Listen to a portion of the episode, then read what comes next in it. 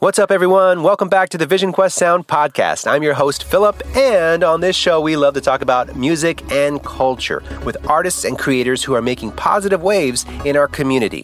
In this episode, our special guest, originally from Sweden, but now she's an LA based solo and background vocalist who's currently singing for artists like Julian DeVizio and Lee Brown under Sparum Entertainment. We are super pumped because she's got some new music coming out in the second half of 2020 but also she's one of our featured creators here at Vision Quest Sound. Please welcome Lynn Homestead. Thank you. So, this one goes out to basically anybody who has ever considered adding background work to their resume, anybody who might have been to, let's say, a Fleetwood Mac concert and thought, you know, those backgrounds are cool. I want to do that too. Or you who might be practicing away on your harmonies.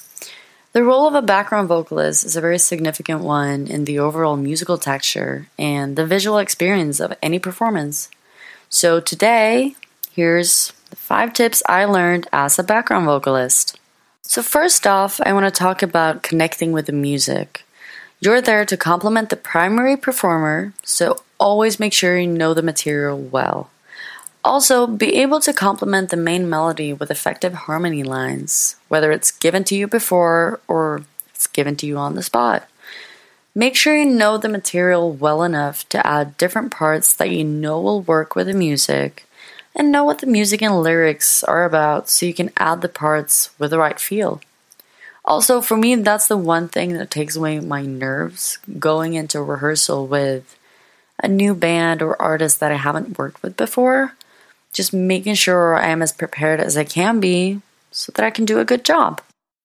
When you need mealtime inspiration, it's worth shopping Kroger, where you'll find over 30,000 mouthwatering choices that excite your inner foodie. And no matter what tasty choice you make, you'll enjoy our everyday low prices, plus extra ways to save, like digital coupons worth over $600 each week. You can also save up to $1 off per gallon at the pump with fuel points. More savings and more inspiring flavors make shopping Kroger worth it every time. Kroger, fresh for everyone. Fuel restrictions apply.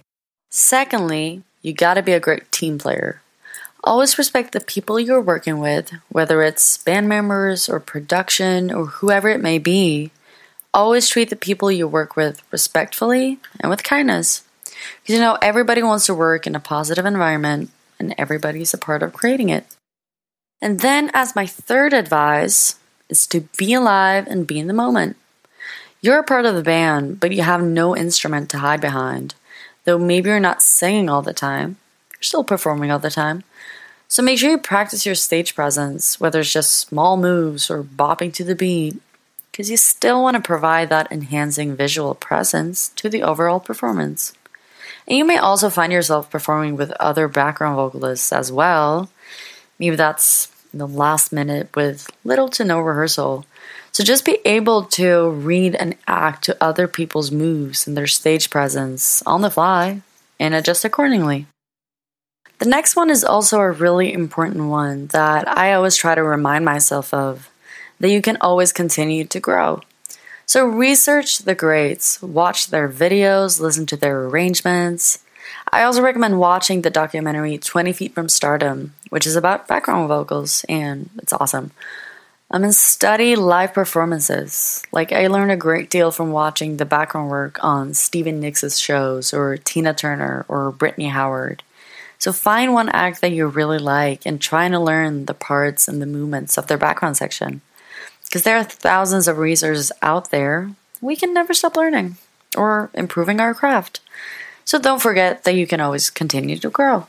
Now, the last one I wanted to mention is the power of practice. So basically, train your ears. Work on your intervals and improve your rhythm, your sight reading, improve your pitch and your tone. And take that one hour of your day and just practice.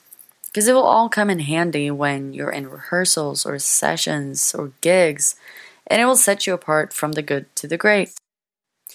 So, in summary, be prepared, be nice, be focused, and just keep practicing.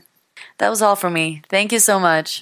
Hi, this is Philip from Vision Quest Sound. Thank you so much for listening today. If you enjoyed this episode, please support our podcast by donating any amount that's in your heart. It will help us sustain future episodes, as well as support the artists and creators that are on this show. I'm Philip from Vision Quest Sound, signing off.